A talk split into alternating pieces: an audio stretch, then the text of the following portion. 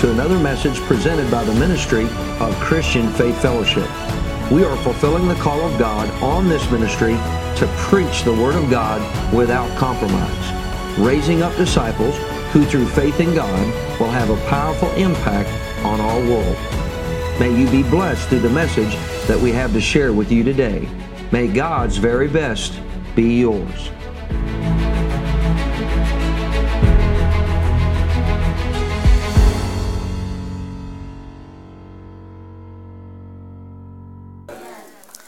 Joel 2, verse 1 says, Blow ye the trumpet in Zion.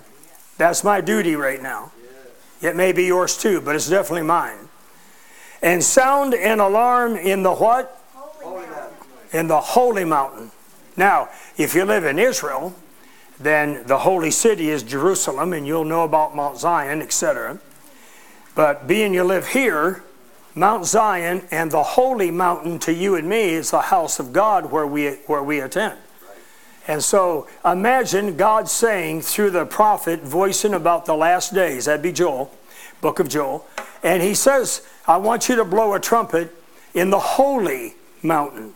So I take that as, well, number one, it's one of my assignments, but I take that to say, even the holy people, the church, the blood washed, need to keep hearing and learning the time we live in, what we're dealing with, and what we're going to do about it.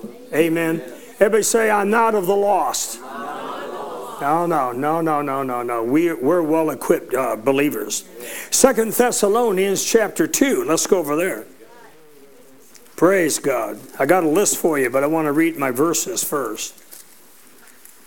I usually just read them whenever I feel like it. But I was listening to myself preach the other day.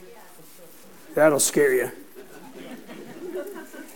Yeah, I used to teach uh, the art of homiletics, preaching, in Bible college when I taught out at uh, Berean Bible College, and I wrote the curriculum for it. And there's a certain way, you know, to put a sermon together, and it's actually considered an art or a form of a science, and deliver it in a way where people go and get it from your heart and your head and your mouth into their lives.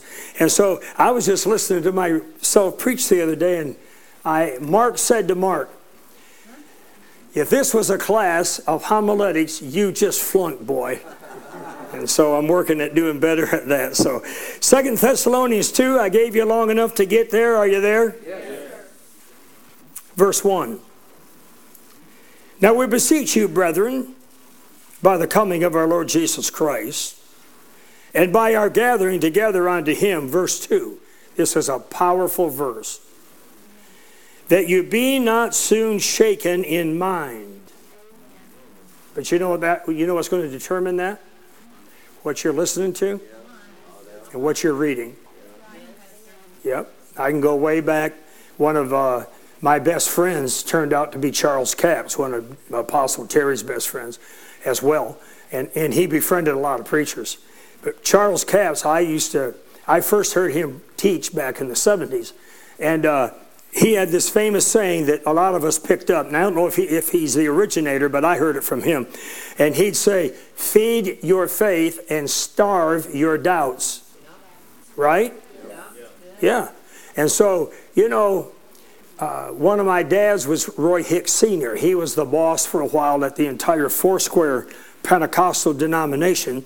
Originally, that's where I went to Bible college in Los Angeles and uh, to be a Pentecostal preacher. And Dr. Hicks, oh wow, this is probably like 1975 or 6 or something. Brother Hicks said to me in the hallway at Life Bible College, Los Angeles, he said, I'm going to tell you a little poem and I want you to live by it. Okay. Not much on poems, but that's what I thought. I wouldn't say that to the master teacher. Not if you want to stay in Bible college. And so I said to myself, okay, well, I'm not much on poems. And then he, he taught me this little poem. You probably heard it before, or maybe heard it from me before, because I say it a lot. It goes like this There are two natures within my chest. One is uh, cursed, and the other's blessed. The one I love, the other I hate. But the one I feed will dominate. And that's what we're talking about. You're, you're, you're not going to stay strong in focus and mind and your faith if you're feeding your doubt, on beliefs, that old nature, that, that, that old flesh. Amen. And so uh, someone said, uh, Hey, did you hear what they said on the news? And I said, Oh, there's still news somewhere? I didn't know that. Now there's a lot of yakking in talk shows.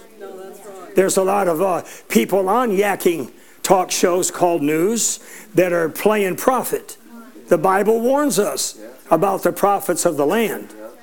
We can go there. It's not my assignment tonight, but I'm not listening to the prophets of the land. You notice uh, on most of the news type things, they're asking their guest, uh, What do you see coming? Well, that's a prophet's job, not a banker's job. Well, where do you think uh, this whole pharmacy, where do you think it's going to end up? And, and, and then the guy or the gal says, and I think, well, I don't care what you got to say about it. Where's the prophet of God? God doesn't speak to that guy, he speaks to the prophet of God. No offense. So the more you start listening to what's going on, the more I see they're playing prophet, man. They're trying to declare and, and, and foretell. Now, what if that's the only voice you have about the future? Hey, wait, wait, wait. They have credentials. They do, every one of them. And they always start out, well, this man, he worked for Richard Nixon back in, you know, and this guy and this gal, they all got credentials. So why they need to make sure we know that before they ask them to answer the question is a curiosity all by itself. I didn't come just to criticize the press. I do criticize the press, but it's not my reason for being here. It's, I remember one time, I don't know why I remember this. I remember one time the local channel in my town in Michigan called. They wanted to interview me. Well, I'd never been interviewed before. It's like 1980. I'm just so I called my dad. One of my dads was Lester Sumrall. I figured, well, he's on TV. He'll know what to do. So I called him. I said, Brother Sumrall, the such and such station wants to interview me. He goes, Yeah. Uh, are they going to send you a list of questions? I said, Yeah. He goes, Throw it away. I said, Throw it away? He goes, They won't ask you one of them. And when you get there, ask them for a piece of paper and a pen. I, I, okay. So I got there and I asked for a piece of paper and a pen from the host at the TV station. And uh, they said, What do you want that for? I said, One of my dads, Lester Sumrall, said, If I don't write down my name, you're not intelligent enough to write it properly. Quote, unquote, because I didn't want to get blamed for that. Yeah. So if that's what we're feeding on, boys and girls, then you are going to be soon shaken in mind. You will. For multiple reasons. One of them is they can't make up their mind. This is going to happen this day, and then, no, we changed our mind, it's going to happen that way. You, you and I, we live in some of the most unstable times. This is the most unstable time in my 71 years of life right now, the days we live in. We don't need to be listening and reading after things that make us even more unstable. Thanks for coming tonight, Doc. Uh, we're glad that you're here. Uh, I'm looking for some money. Yeah give myself a, an offering. I don't think you're going to, so I'll go ahead and give myself. Good preaching, Brother Barclay. Praise God. Are you out there? Yeah. Just checking. Verse 2. We got all that out of four words. I, brought, I hope you men brought your shaving kit with you. That we be not soon shaken in mind or troubled, neither by spirit, word, letter from us, as the day of Christ at hand, let no man deceive you by any means. For that day shall not come except there come a falling away first. Look up here. The first when I first started studying this many moons ago, I had the connotation in my mind that someone slipped and fell, or they were walking along in the dark and fell off the cliff. But one of my minors was biblical languages, and so when I looked into the Koine Greek, not modern, but the Bible Greek, when I looked into there, I realized this is not a trip and a fall. This is a purpose departure. A purposed departure. And uh, it matches the verse that says, And many will turn their ears away from the truth. And of course, the byproduct is therefore be turned on to fables. Amen. You know what I say to Mark? You might not care, but I'm going to tell you. Mark says to Mark, Kenneth Hagin, Kenneth Copeland, John Osteen, Charles Capps, Norval Hayes, Terry Mize, Fred Price, and I can keep going with all the four square, Dr. Roy Hicks, Lester Sumrall, and the list goes on of all of these, and, and women preachers. And all of these moms and dads in the faith invested in me, the truth. And now, because it's not popular, I'm going to follow some, something else wagging his tail? You can if you want to. I'm not going there. And that man of sin be revealed the son of perdition. I'm still reading. Are you still with me? Verse 4 Who opposeth and exalted himself above all that is called God or that is worshipped, so that he as God sitteth in the temple of God, showing himself that he is God. Huh. I'm not going to follow that thing. Remember ye not that when I was yet with you, I told you these things, and now you know what withholding that we might be revealed in this time. Seven, for the mystery of iniquity doth work already, or already work. Only he who now letteth will let until he be taken out of the way. You okay? Yep. This is a lot of verses for typical churches. And then shall that that was a left jab. Just you know, I see some of you are experts. So just then, I just gave you a jab, and some of you went, You almost got me, Doc. Try again. And then shall, verse 8, and then shall that wicked be revealed, whom the Lord shall consume, whom the Lord shall consume with the spirit of his mouth, and shall destroy with the brightness of his coming. This is how dumb the devil and the Antichrist is. This is as dumb as Save the Planet. Oh, you greenies. When God said He's going to destroy it. Good luck. Nine. I'm always good at generating ugly letters from people for some reason. Even him whose coming is after the working of Satan with all power, signs, and lying wonders. You better pay attention to that verse, please. Yes. This is the devil and demonic people doing signs and lying wonders to try to prove that what they're saying is true. I got to tell this story. I don't know why it even comes to me. I hadn't thought about it in years. There was a lady, I don't think I'll say her name. She went around a lot of spirit filled churches. Uh, I don't know if she's still going around or not. And even got into Word of Faith. And certain times of the year, there'd be oil, she'd say, in her hands and then they'd uh, they, they'd yell out, she'd yell out, or someone, the oil's flowing, and and uh, and whatever. And so it turned into quite a deal. And so one time I was with Dr. Sumrall and T.L. Osborn. Do you know the T.L. Osborn name? T.L. Osborn, Dr. Osborn, Dr. Sumrall, me and a couple of others, I don't know. And uh, we were together, and someone said, uh, Dr. Sumrall, do you know about this lady that's got oil flowing in her out of her hands? He goes, Yeah. I heard about that. I've run into those witches before.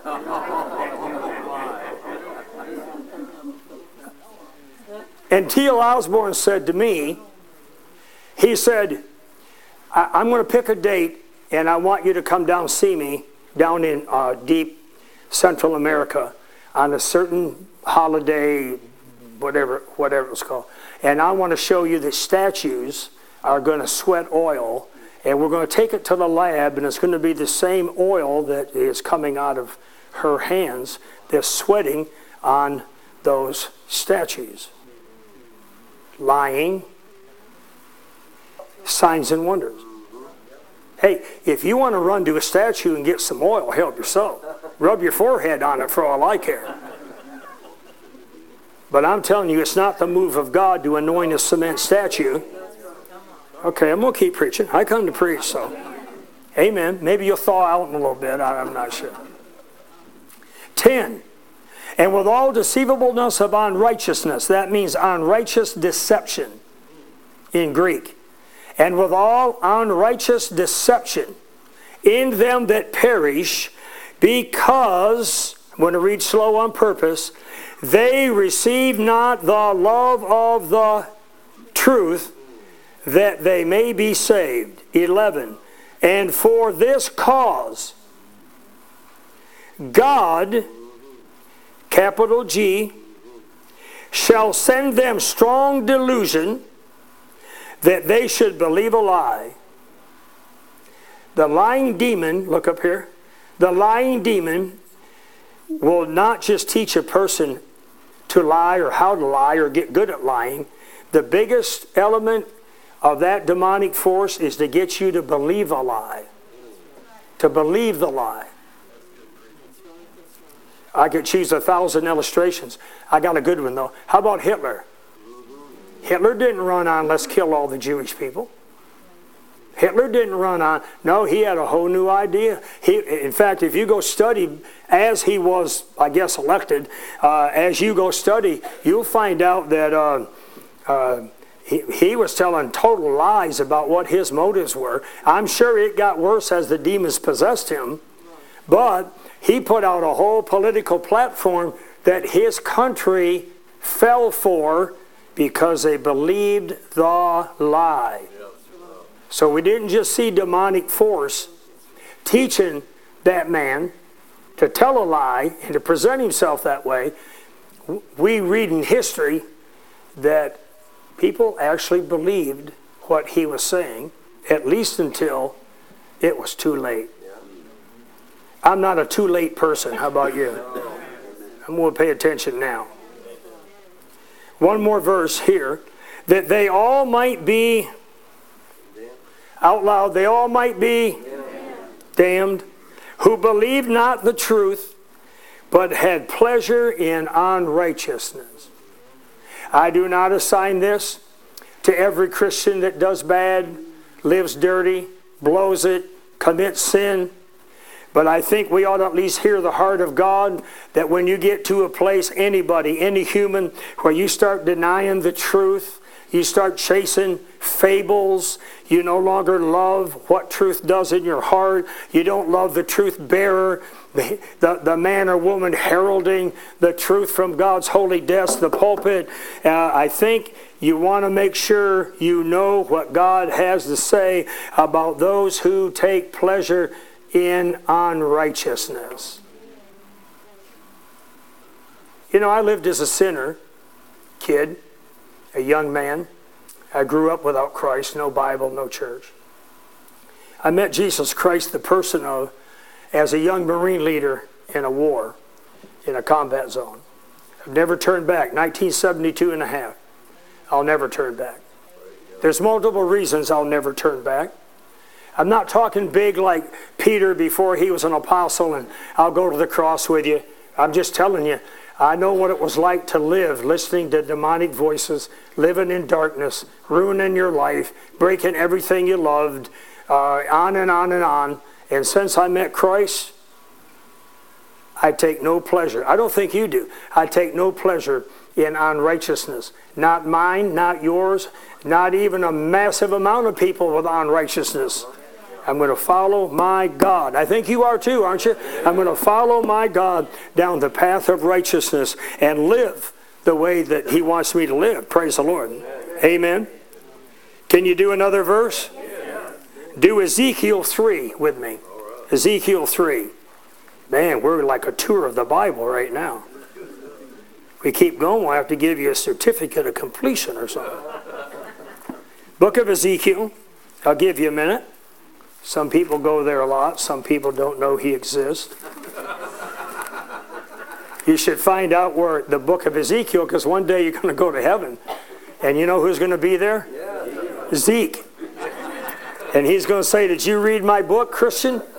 And you're going to say, I didn't know you had a book. And it might not be good in heaven. I don't know. So you might want to just get in. Uh, here in Ezekiel 3, amen. Uh, verse 21. You might want to make a mark somewhere, either digitally in your, in your device or in your Bible. Now I want to read this to you, or at least a part of it. Nevertheless, verse 21, if thou warn the righteous man that the righteous sin not, that's the warning. The righteous don't sin. Don't sin, righteous. You know, on purpose. And he doth not sin, he shall surely live, because he is warned. Also, thou hast delivered thy soul. What? If I stand up here tonight and tell you the righteous people do not sin on purpose, we do not try to be carnal, we're trying to be spiritual, we're trying to be close to God, not the world, we're denying the world, we're drawing close to God. I not only helped you and warned you, don't sin, but I just helped my own soul. That's what it just said. Uh, uh, uh, every time we're in Pastor Baker's church, every time Pastor Baker stands up, don't sin, get out of this, help me get, I'll help you get free. Hey, he's not only helping you, according to this verse, he's saving and delivering his own soul. It's his duty to let us know about these things. Now, I don't have time tonight, but if you, well, maybe I do. Verse 20. Again, verse 20, you with me? Again, when a righteous man doth turn from his righteousness and commit iniquity, and I lay a stumbling block before him, he shall die. Jesus said it a different way. The wages of sin is death, and he did not put the word eternity in there. The byproduct of willfully sinning, sin against your husband or wife and see how that goes. You're gonna you, you might you're gonna hurt your marriage, but you might destroy it sin against your boss, you're probably going to get fired. If you sin against your boss deep enough, when you go to sign up for the new guy and you put in your beautiful uh, resume, he might have a question. If you're so good, why doesn't the old boss want you? And then he looks into it, and the sin that you committed there is now chasing you into your. If you break the law uh, in America in certain ways, felonious, uh, it, it may never leave your record. It may stick with you everywhere you go the rest of your life. The wages of sin is death, not just when you get to heaven on Judgment Day. Because, I'm going to keep reading. Because thou hast not given him warning. Now it's back on me. See, I'm not warning. I'm not warning people. That's on me now.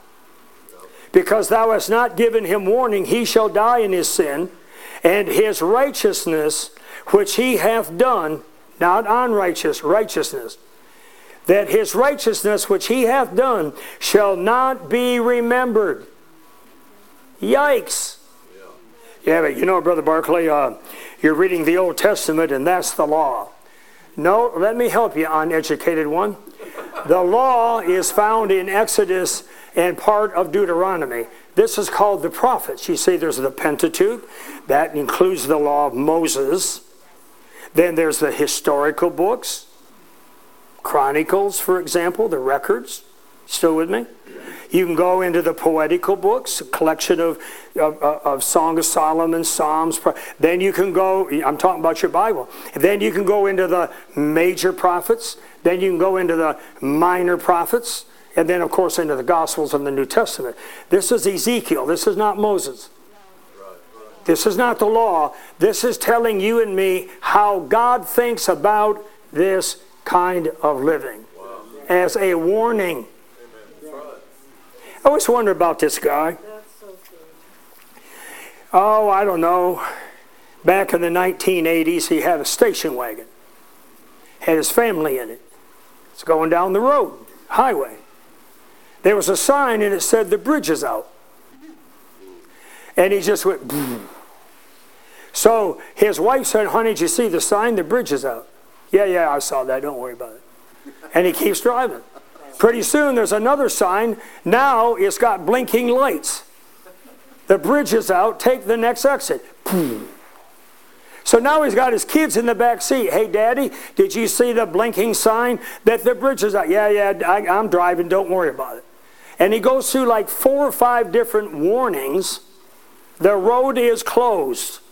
There is no boom, kapoosh into the drink. Why didn't he just do what the sign said? I wonder. Don't you? What, what was so hard about that? It reminds me of this guy. He went to our church. And uh,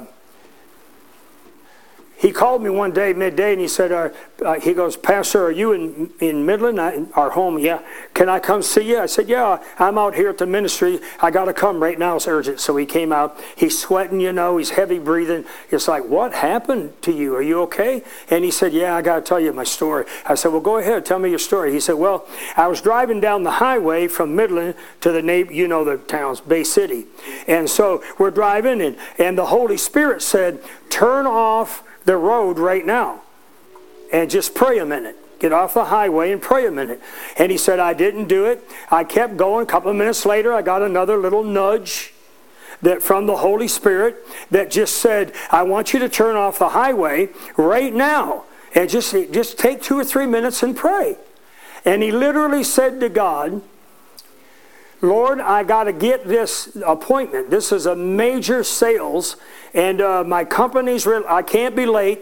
I promise you, the minute I'm done with that, I'll go to the sanctuary and I'll pray all day long. But right now, I got to go. And he said, not, not a couple miles down the road, an urgency came in his vehicle, a presence. And he said, I think I'm the one that turned the wheel, but it was like somebody was turning that wheel, and my car slid off into the gravel side. And in a matter of about two seconds, a massive semi truck, jackknifed, come so close to my car, smacked the mirror off from the side of it. But by the time it stopped, somebody died that day, just not him. And he said, I sat there, and the Holy Spirit said, you better obey me next time the first time because there won't always be a second time like there was today.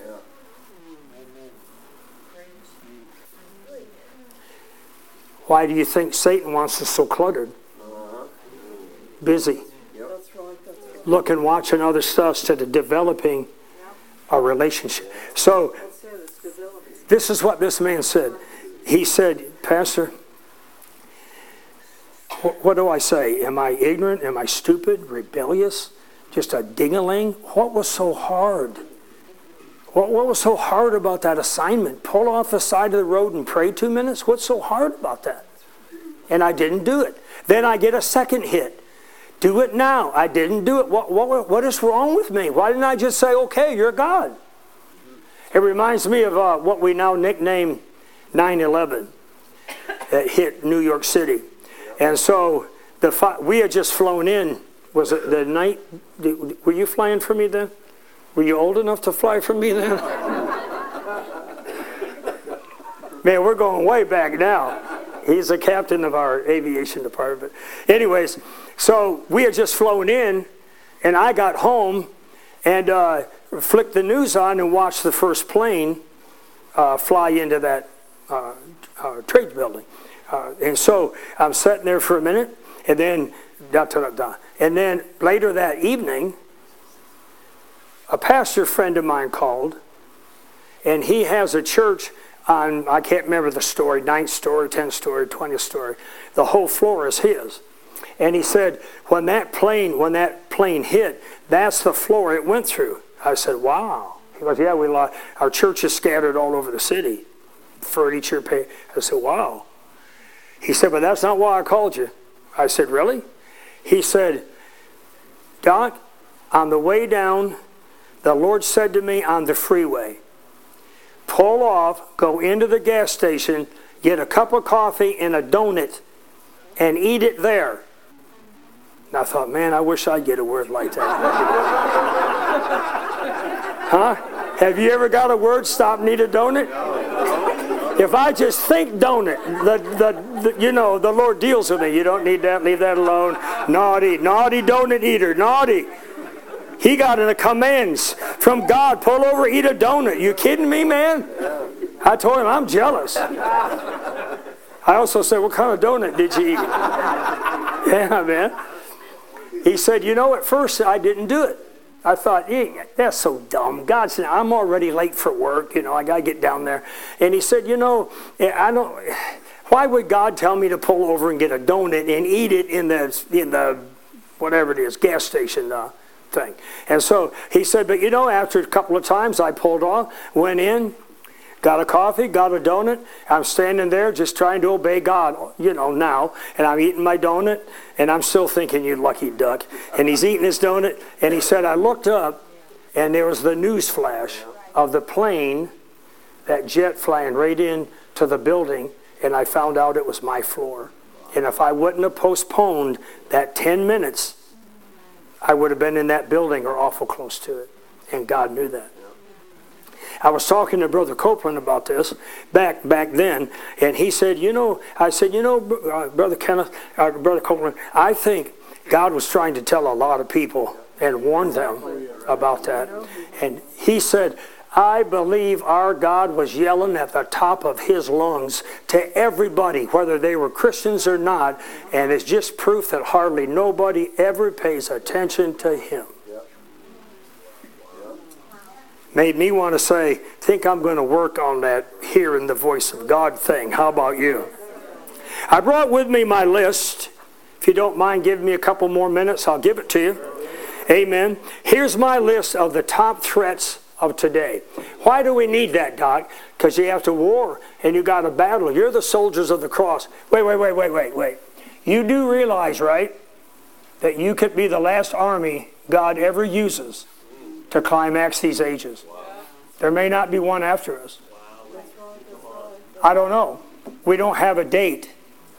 But I tell you, the way the way the proof is looking all around us, we're surrounded with it in every country, wars, we're, I mean everything that's been prophesied that needs to happen before the Lord comes for the church, it's done. We, there's a couple things that's got to happen before the end end of the age and the end of Armageddon. But according to what I study and what I've been taught, between now and the blowing of the trumpet, nothing needs to happen. Think about where we're at in time. Because that's who you are. We got to know the threat, so we got to know what to do about it. Here's my list of the top threats that we face today as Christian people. Number one, sexual perversion. The demons and the flesh that causes sexual perversion. I don't want to go into each one of these and, and explain them. I think you get it. We're making laws even to protect the sexual perversion and the anti. If the Bible says to do this, man says, well, we're going to make sure we make a law that says we don't have to do that, as if their man made law negates the Holy Scriptures. Someone said, well, you can, we, you, you can be that and do that, Brother Barclay, because the Supreme Court made it legal. I don't think God cares too much about what man thinks is legal. I've been walking with God a lot of years. I haven't ever, I don't ever remember God saying to me, maybe He did you, but I don't ever remember God saying to me, now, you do what that Supreme Court says, they're above me, they're supreme. Whatever they just, whatever that governor says, you do what that governor says. Now, I'm not mocking the Supreme Court or the those who are in authority. Get my message right, but I just don't think God's impressed with man's decision of how this should work. Number two, take notes. I only have 32. Oh no, not not quite that many. Number two threat: false doctrine and heresy. Why? Why would you put that Doc, so far up the ladder of importancy because your doctrine is what you believe. Do you know why you don't go set in the highway in the dark? Because you believe what you've been taught. You could die. You know why you don't go up here and just jump off the roof? Yeehaw! Oh, Always wanted to fly. Kathump.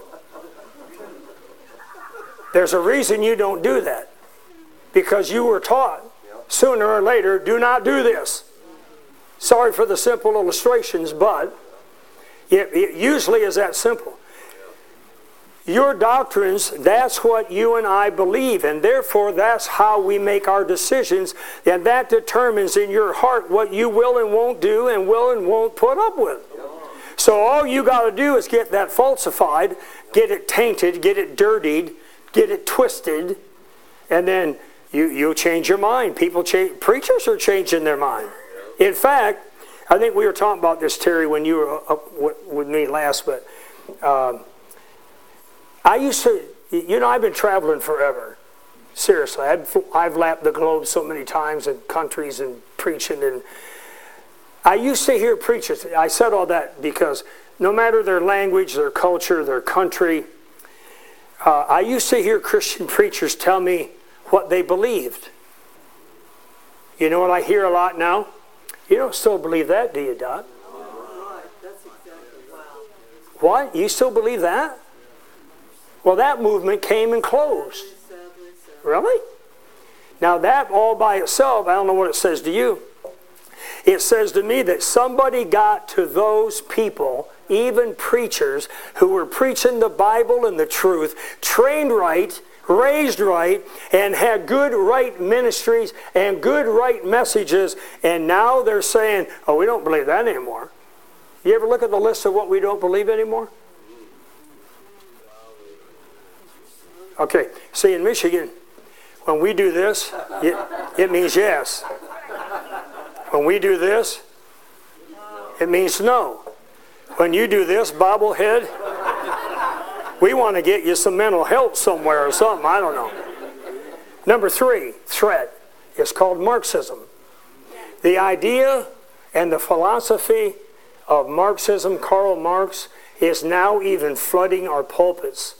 If you know what it is, if you've ever read after it, uh, I don't recommend it as your number one reading, but I'd recommend you preachers know what it is.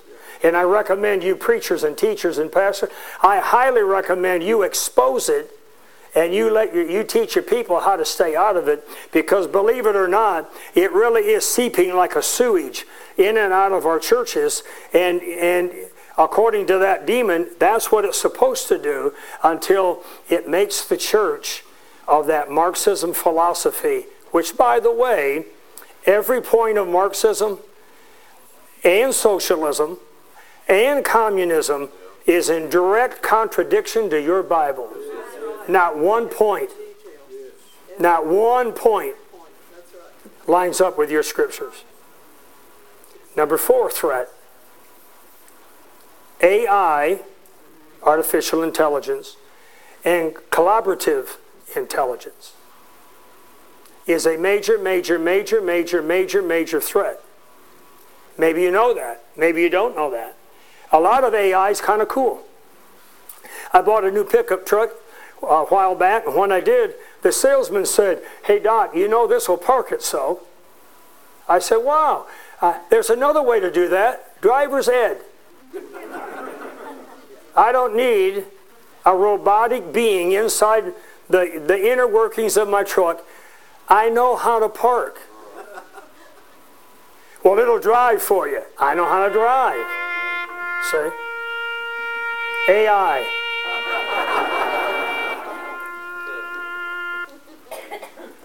I'm just picking on that a little bit. We've been dealing with artificial intelligence for a long time. So, why is it so dangerous? Oh, maybe one of their gurus is already working at getting permission to put a human brain in a robot or a robotic bank memory inside of a human brain in a human body. That's where this is going.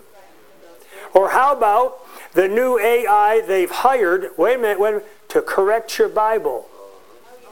Wait, wait, wait.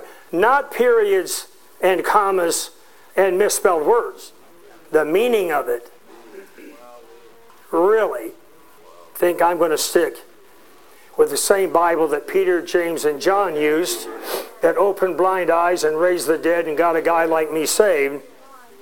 I'm going on now. Some of you look sad that I picked on your robot. Number five threats called euthanasia.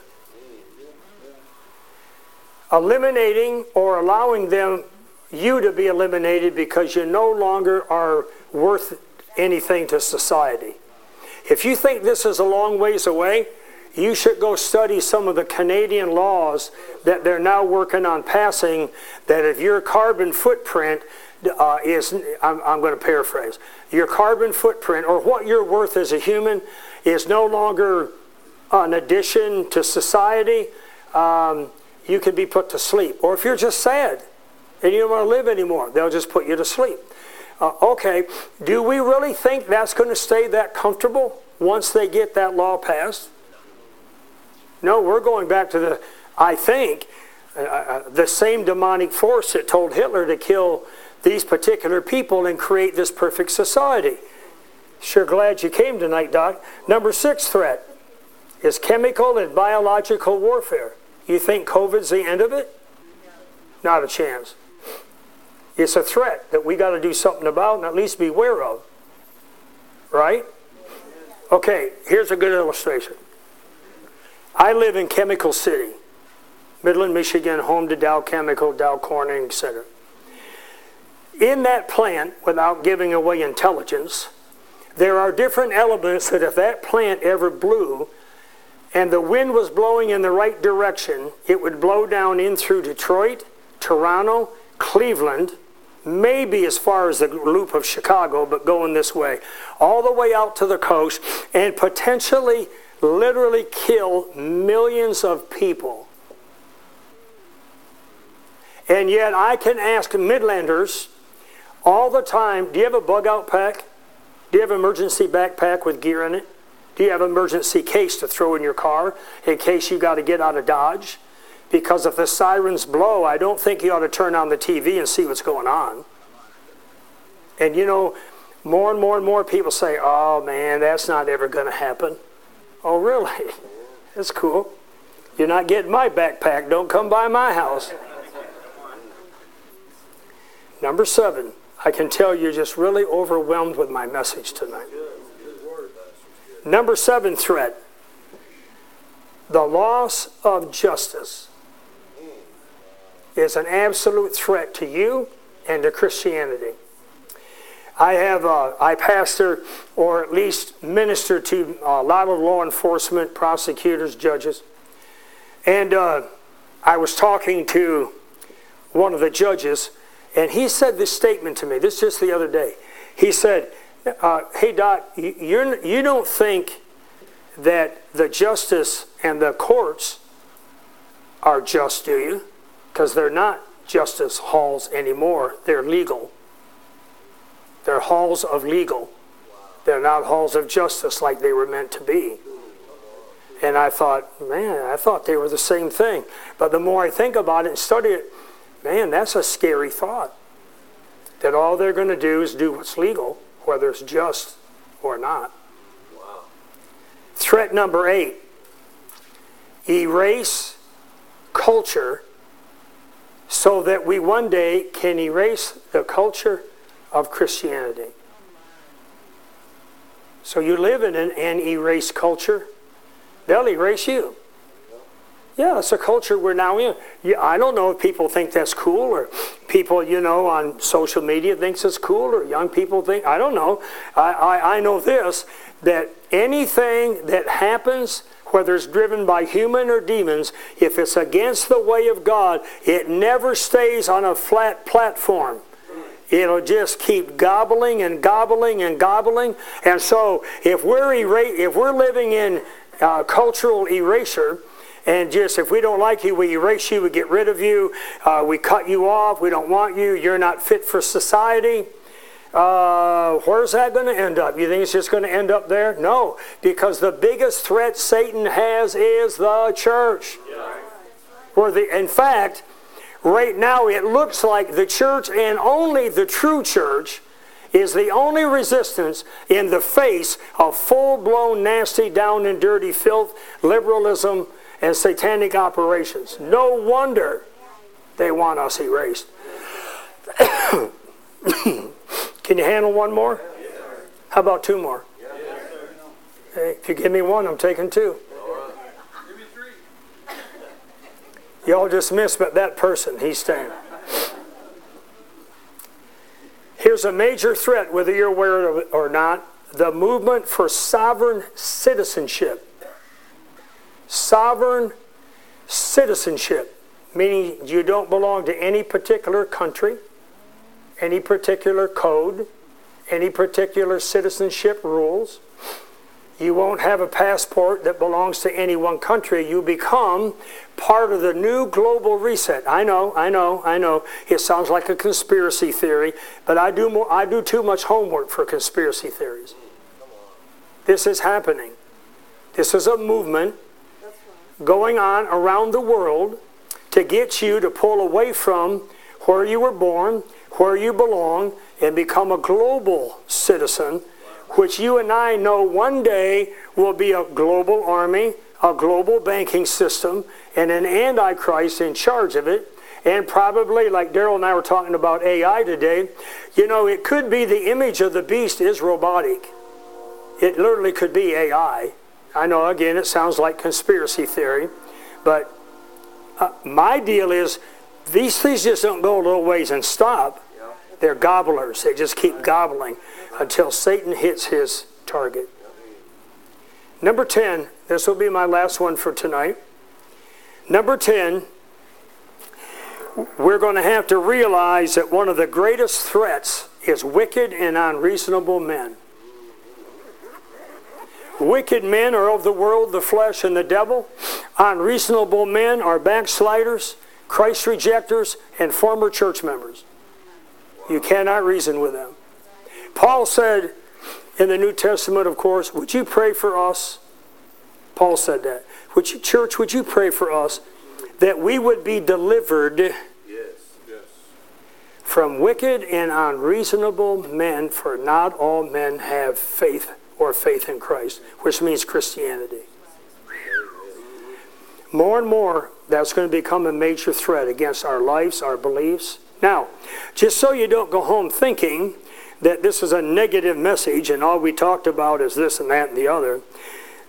When I read my Bible and the men and women that grew me up in the gospel, I was taught victory. I wasn't taught defeat. But in the victory, I wasn't taught ignore. I wasn't taught walk blind, dumb, deaf. I was taught to be alert, pay attention. What's going on?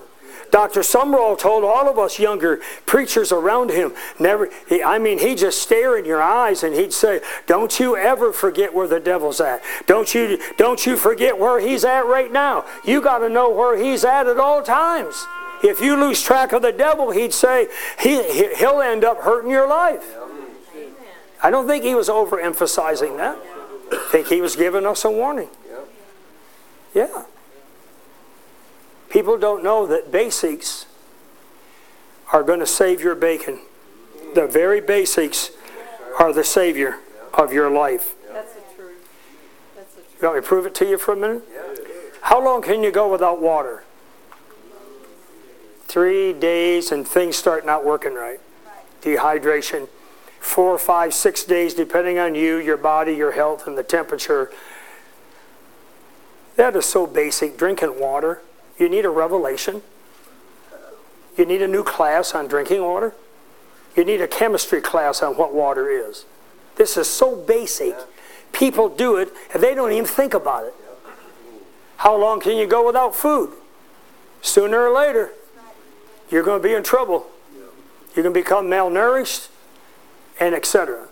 It's so simple to eat. Some of you are expert eaters. I wish I wouldn't have said that. Today at lunch, Kathy said, Pastor, we were at Pappadeaux's. I like going there. She said, Pastor, uh, uh, are you getting, uh, should we get banana pudding? They, she goes, she don't just say you want some banana pudding. Are we going to get banana pudding? You know it's the best anywhere. It's like, get thee behind me, Kathy.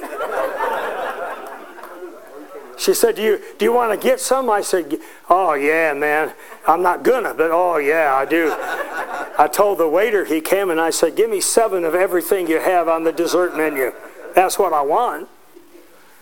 It's basic, it's not revelation, it's not deep. You know how many times you've inhaled and exhaled since you've been in this building?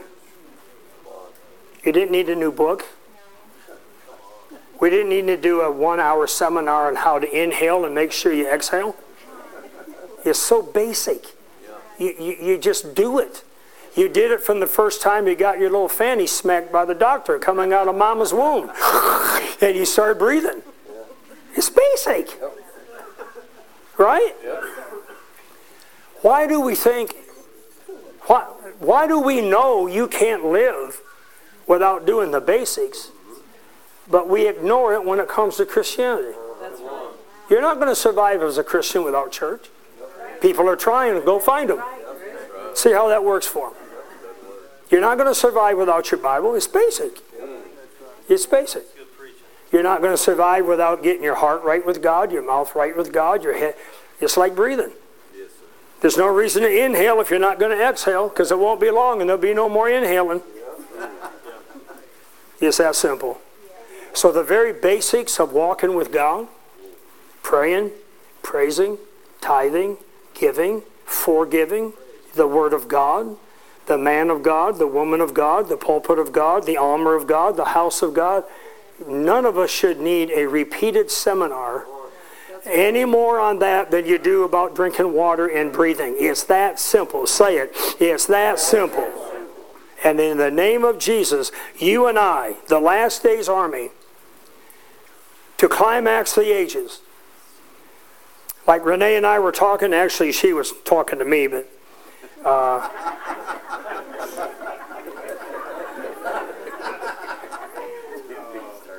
which way's the car? Is that an emergency exit door to your car? I may head there. Um, we were talking about this uh, before we come out tonight. Everybody thinks big is the deal. Let's have, we got to have a big church. We got to attract a lot of people. Uh, I don't know. When I read my Bible, I'm hoping for the biggest revival in my lifetime. I've been blessed to be, I come out of the charismatic revival, renewal. I got in, you know, to, to, to, the word of faith. I got into, I've been blessed to, to ride the waves of God all my life. I just keep saying, whatever you're doing now or next, I don't think he did away with any of that. I think man spits stuff out. But I'm just going to ride the wave until he comes. But it may not be this massive amount of people. Because honestly and humbly speaking, though I'm believing for a massive revival. It looks like in the Bible there's a greater word about falling away, people departing from the faith. Let no man deceive you. Deception, seduction, delusion, then there is revival. So it may not be this massive crowd or these major, major churches. You know, right now in America, we have the largest churches we've ever had in the history of America. Now, I preached in some of those churches in the charismatic renewal. I, I know probably Terry did and others that were still preaching then or started preaching then. I, one, of the, one of my favorite churches was called Melody Land. It was Wilkerson's out right across the way from Disneyland. And I loved pre- they loved me preaching there, and I loved preaching there. And then it was massive, man. I am not joking.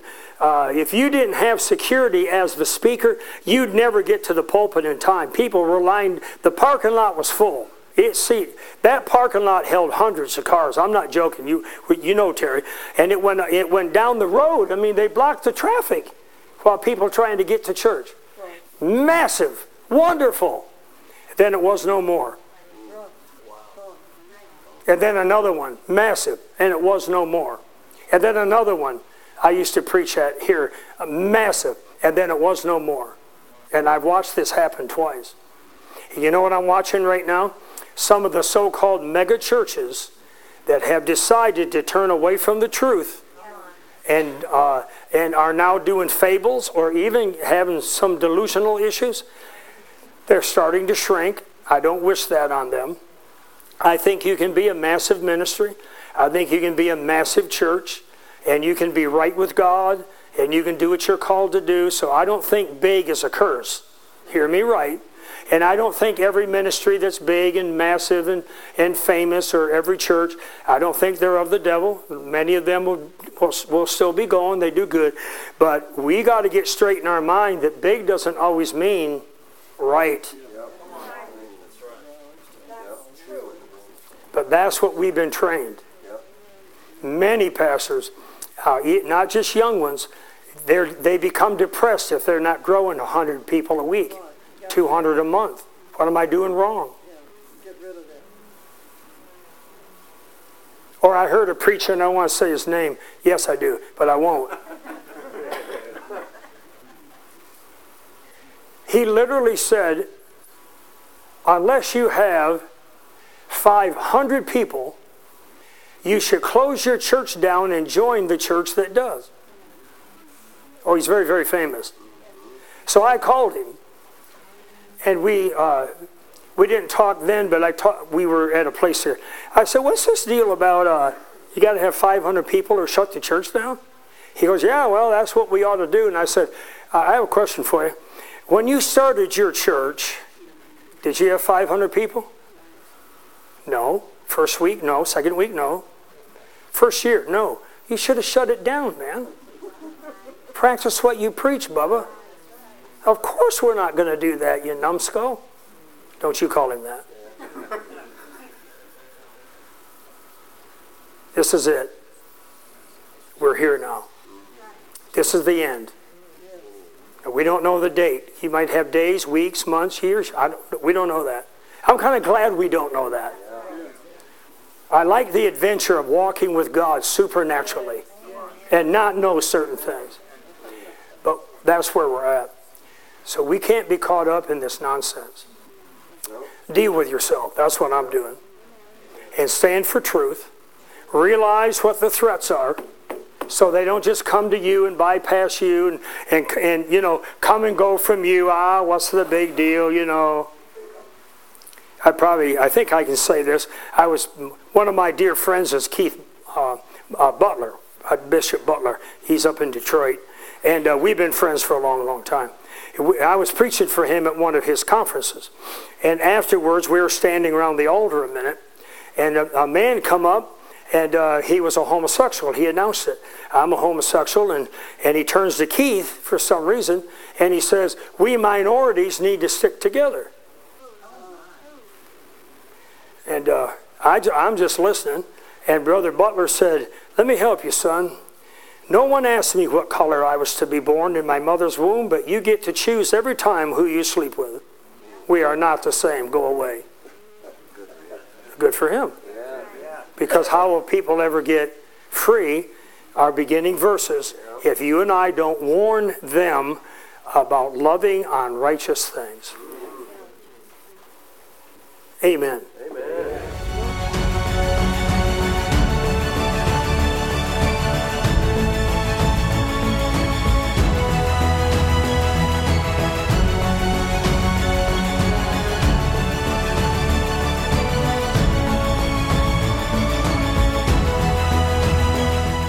We pray you were blessed by the message we were able to share with you today.